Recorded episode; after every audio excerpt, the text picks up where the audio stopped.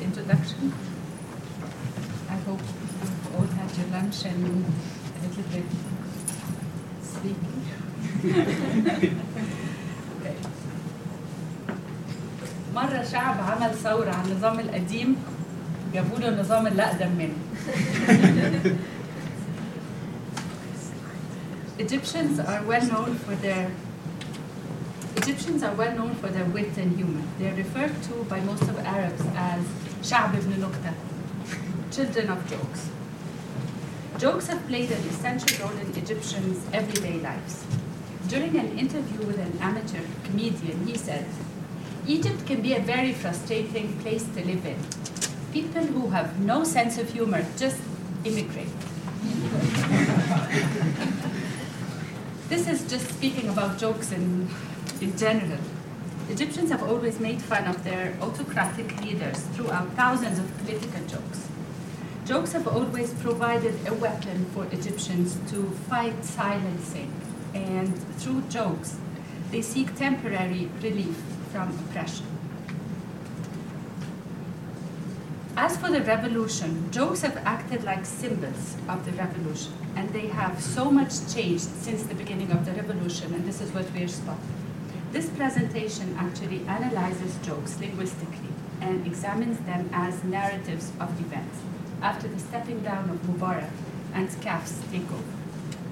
Jokes provide the perspective of the participant. They are, as one author says, an autobiographical ethnography that provide the culture from inside out and not from outside in, meaning from the people's sentiment and heart.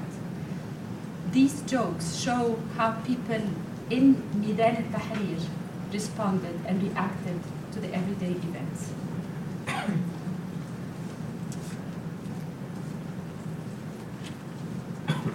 The first part of this study about jokes focused on the first 18 days of the revolution. Actually, this study spotted joy, spotted hope, spotted humor. And the question that raised, that was raised at that part of the study, which was the initial part of the study, was is this a laughing revolution, a thawra dahika, to foreigners, to non-Arabic speaking people?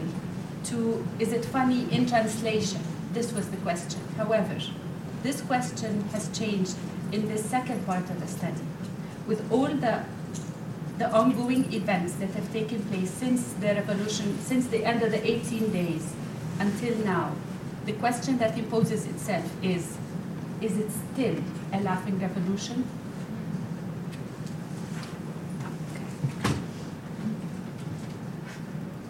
Okay, just this.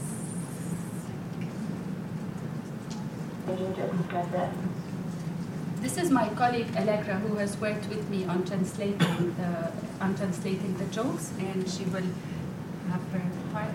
For me, the hardest jokes are the ones with the sort of Islamic reference uh, to traditions or teachings that I hadn't learned in school or experienced in my time living in the Middle East.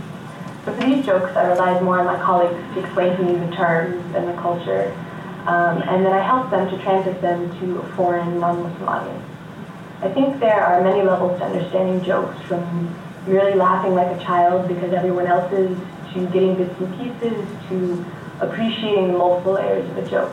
This project opened my eyes to new aspects of jokes I had long since laughed at without ever fully understanding the subtle layers of references.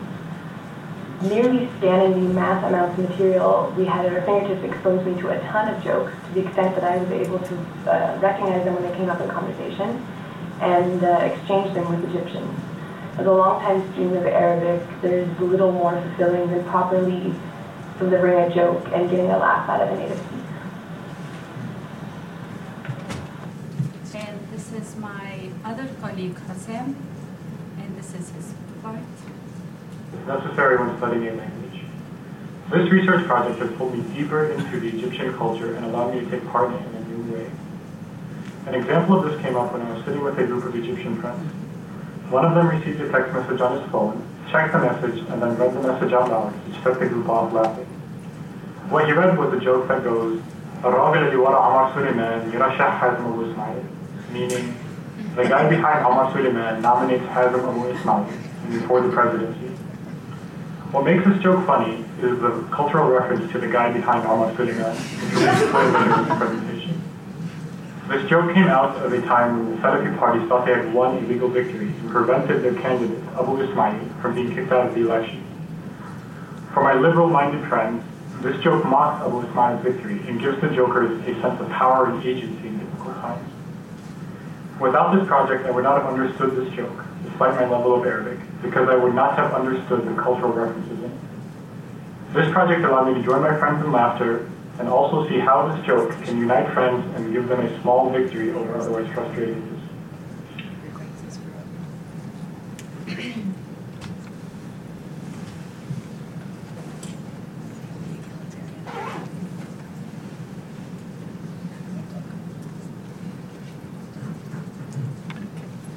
So when we first started this project uh, to continue working on jokes in the second part of the revolution, we were faced by an overwhelming amount of jokes instantly while events were taking place.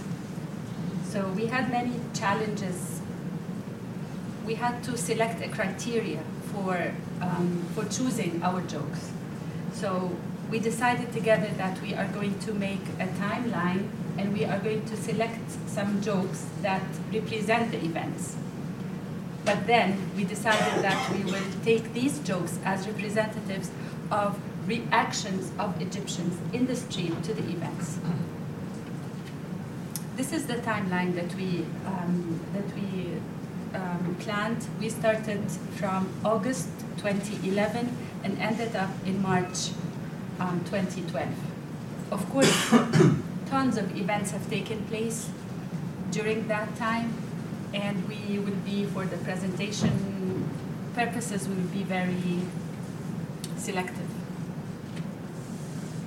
In August 2011, this was when Mubarak's trial took place, and we have to put the, in order to put the joke into context, since February 2011 till August 2011,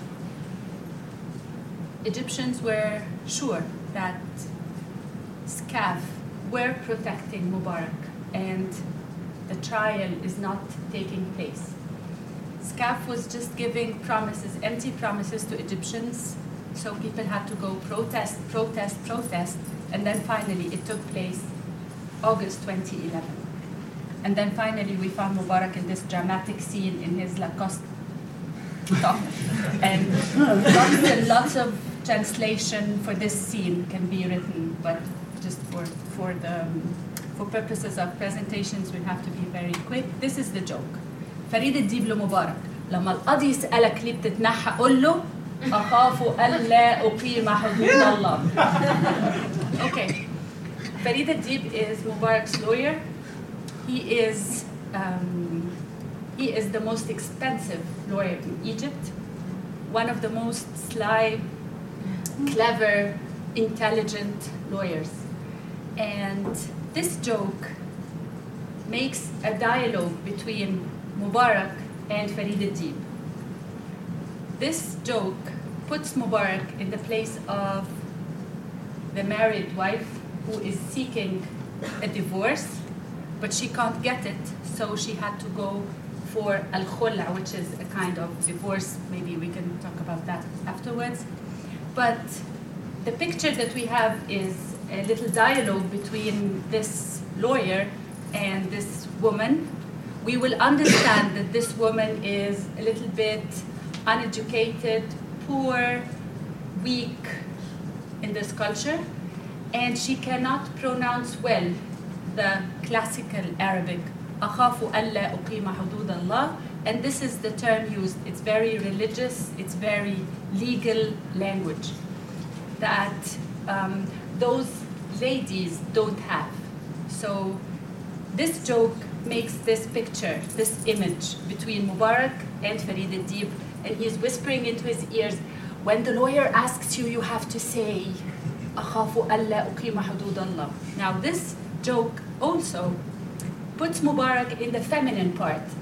he's taking the feminine, um, uh, the feminine part of this weak uneducated lady who cannot pronounce the modern standard Arabic very well, and this lady is married to Egypt. Egypt is a feminine word. However, in this joke, it is acting like the masculine, it's taking the masculine role.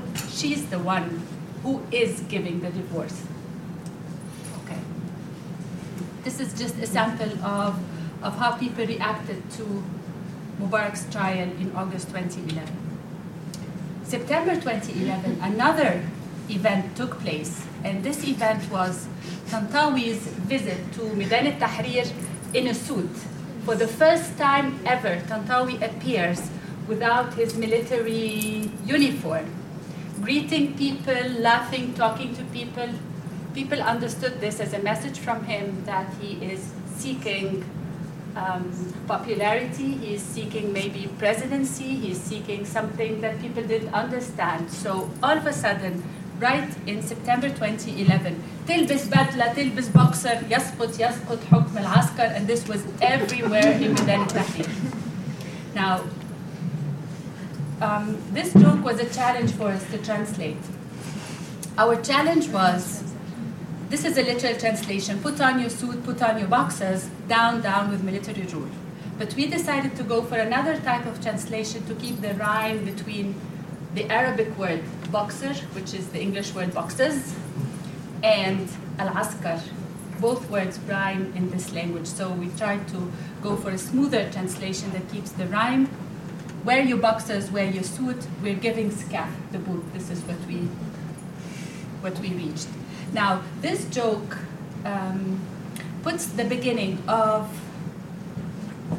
deterioration of the relationship between people and Tantawi Field Marshal, Tantawi in person, not just SCAF. يسقط يسقط حكم العسكر down with military rule was everywhere, every, every, all the time. However, this joke narrates the beginning of the deterioration of the relation with the person himself. This is personally, this is a personal attack to Field Marshal Tantawi. And then, after this joke took place, everywhere by the mobiles and on Facebook and everywhere. This is what we found on the streets. we started to find we started to find a picture actually of Tantawi in his boxes and people designed and, uh, special boxes for him. He had like airplanes on his boxes and the suit. This was his first appearance with a suit, not in his military. And then the other picture or the other image also in his boxes, and this is really a, a mark in the relationship between Tantawi in person and people. October 2011, very sad events took place as, um, as Reem uh, said in the very beginning. These were the Maspero events. These events, very quickly, just to contextualize the, the joke, took place in a very famous street in Cairo, Maspero, Copts um, started to go to the street, to Maspero Street, asking for some rights, and then they were faced by the military um, people attacking them, and then, milit- and then um, Egyptian media or the official media unfortunately covered these events in a very bad way. People at home were watching this as an attack of Copts against the army. People were called upon in media to go and protect their army. So by this media and SCAF created a real problem between Muslims and Christians in Maspero Street. And for the first time since February 2011, Egyptian blood was shed in this street. These were really sad events. By that time, Egyptian people were not only aware, we're just sure that Mubarak is still in rule. Now this picture, uh, this joke is من عمر سليمان والراجل اللي ورا عمر سليمان. في هذه الظروف العصيبة قرر المجلس العسكري تخليه عن السلطة وتسليم حسني مبارك إدارة شؤون البلاد. والله الموفق والمستعان. now, this joke is making fun of um, breaking news of media language. it's making fun of Omar Suleiman والراجل اللي ورا Omar Suleiman, which I will be talking about very briefly now. This joke is very sad Egyptians are sure that SCAF and Mubarak are just playing the ball with authority. Mubarak handed SCAF authority, and then by these events, SCAF are handing or is handing Mubarak authority once again. It's using the same language that was used by Omar Suleiman exactly um, with all its levels of Arabic, the classical and the Ammiya or the colloquial. This is the very famous الرجل اللي ورا عمر سليمان. Very quickly, just to contextualize the الراجل اللي ورا عمر سليمان. Um, people just left what he was talking about. He was here announcing Omar Suleiman here, the vice president at that time. He was announcing Mubarak stepping down. People just ignored him and started, who is this guy behind Omar Suleiman? Who is this guy? And then all of a sudden, right on the spot, people started to talk about الراجل اللي ورا عمر سليمان. Now, people started to,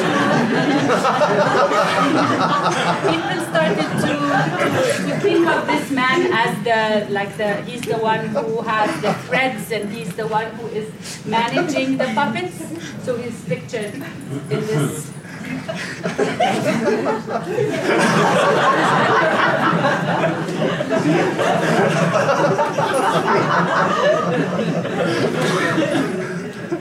in December 2011, another important event took place, and this event was the Muslim Brotherhood's victory in the parliament.